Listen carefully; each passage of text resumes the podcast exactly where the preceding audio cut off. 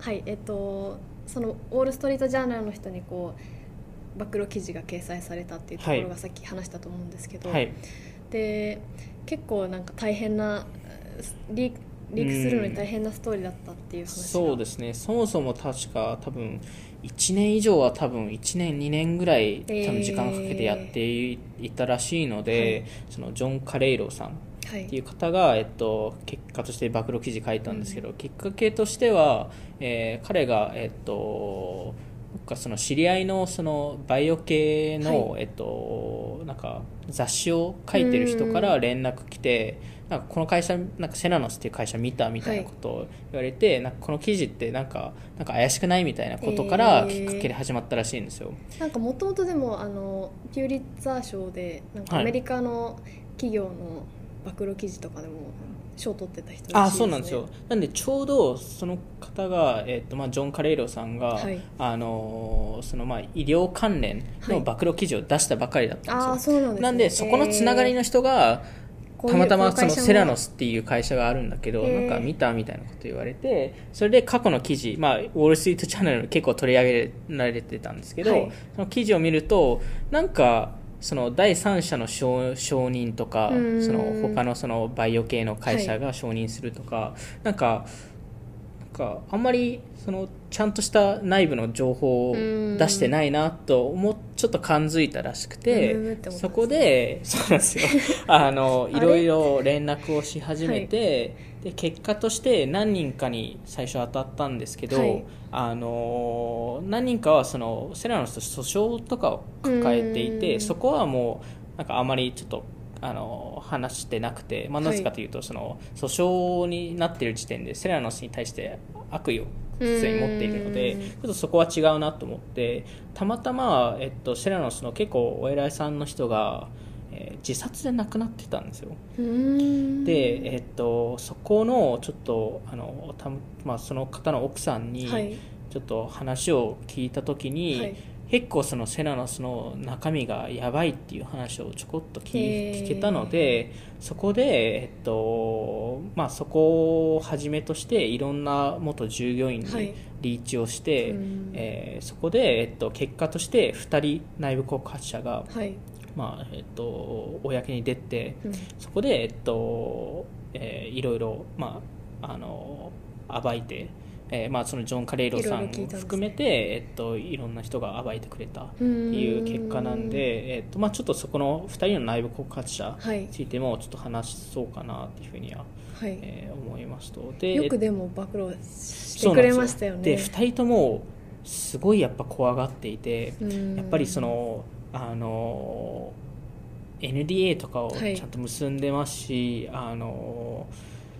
そのうんほん会社とあそうですホねセーラノムズスさんあセラノスだってねとセセララノノススのホとームはいあまあセラノスのは会い会社としてやっているので、はいその辞めるときに一切その何をやってたか話さないっていう契約もサインしてるわけなんですはよ、い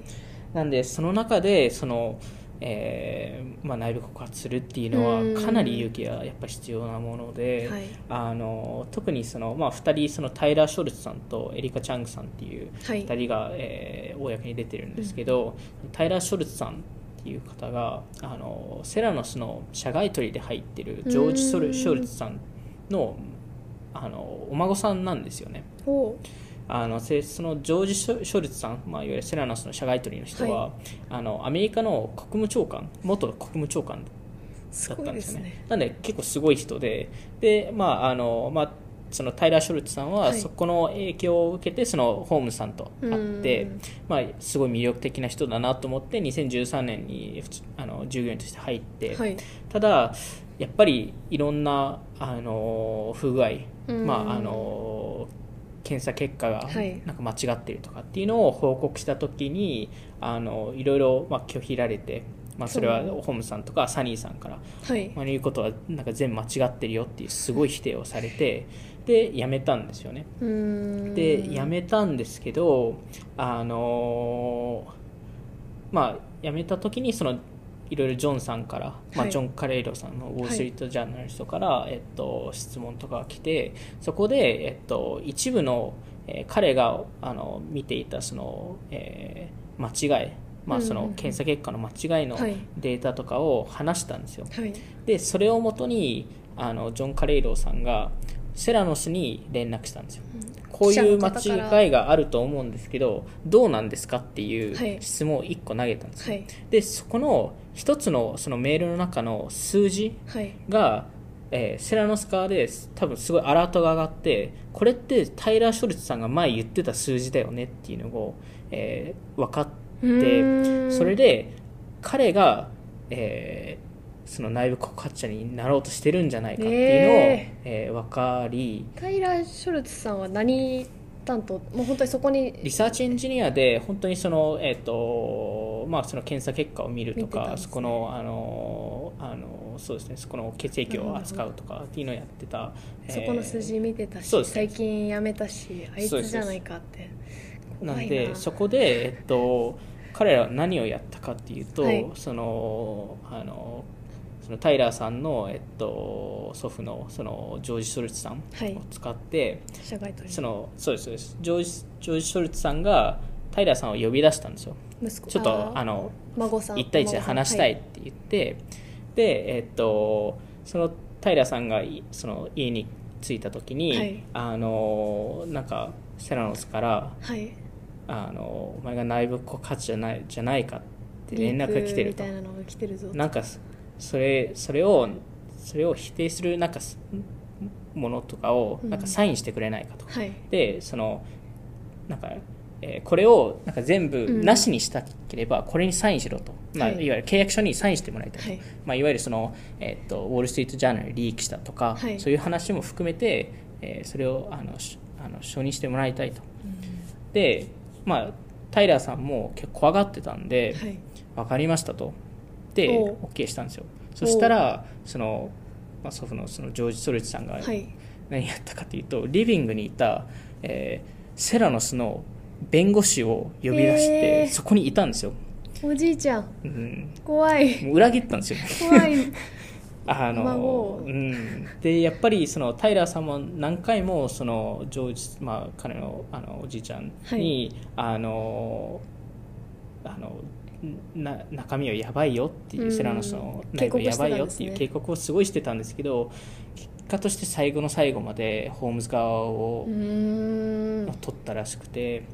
でえーっとそうですね で、まあ、タイラーさんもそこから何もサインしなくて出た出て、まあ、結果としてあの、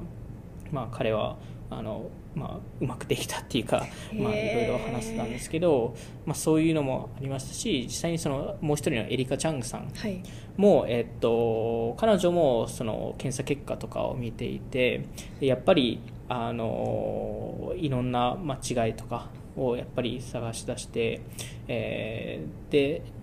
まあ、それを報告するうとんやっぱりクビになったっていう結果もあって、えーで彼女もそのジョン・カレイロさんからはい連絡を受けて、記者の方からはい、あのそこでいろいろ情報を話してたんですけど、はいやっぱりセナノスカもそれは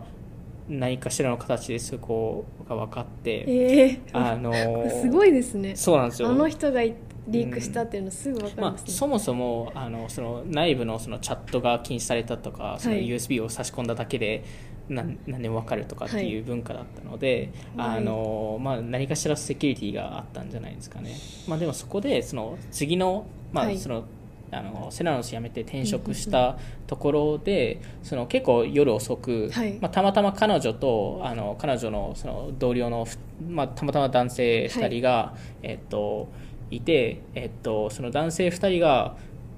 なんか外を見ててなんかまあ従業員3人しかいなかったのに、うんうんで3人とも別々の車なんですけど、はいなんかもう1台車があって、とあったんですねうん、ずっと一日中いたらしくておーでそこになんか人が外で待ってるみたいな。なんか大丈夫かなって同僚たちが心配して、うんその車で車までエスコートするよって、はいあの言ったんですよ、はいでエスコートした時にその、えっと、車で待機してた人が出てきて、えー手紙を渡したんですよエリカさんにおーであのそれはそのセラノスからであの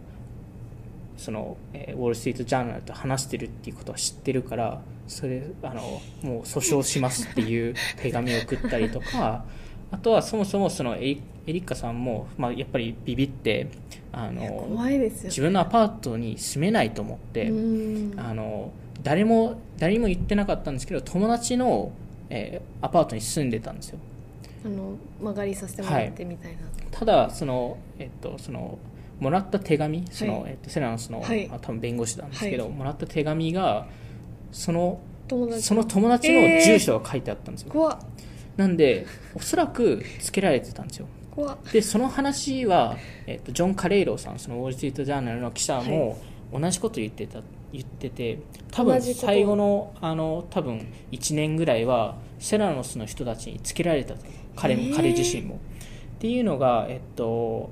えーセラノス自体がすごいリーガル費用、まあ、弁護士費用をかけていたのと、えー彼らが採用した弁護士自体がすごい有名な弁護士で。うんあの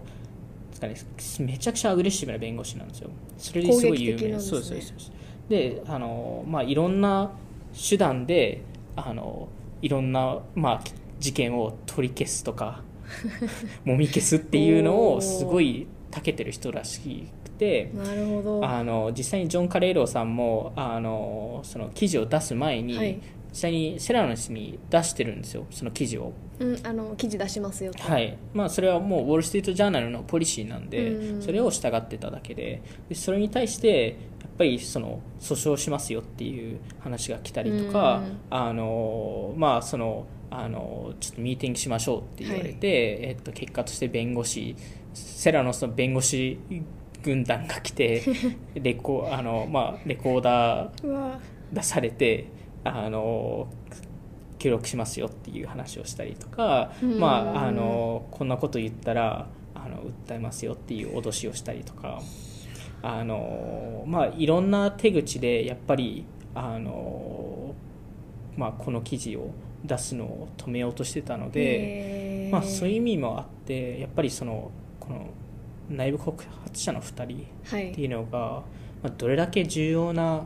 うんまあ、ことをやってくれたのかっていうのは確かにやっぱすごいなって思いますし記者の方もすごいですね、やっぱ、まあ、そこの記者の方もその勘とあのやっぱり、まあ、最後まで彼らその内部告発者の人たちを裏切らなかったんで、うやっぱそこが、まあジャーナリうストん、でジす、ャーナリストでもありますよね。すごい話ですね、うんまあ、なかなか そういうこういう話ってあまり聞かないと思うんですけど大事件ですうね、んやっぱセラノスはそこまで徹底して。確かにいろんなことをもみ消そうとしてたんだなと思いますね。なるほどなシリコンバレーが生んだ詐欺師 って言われるだけありますそうねですよね。なるほどはい。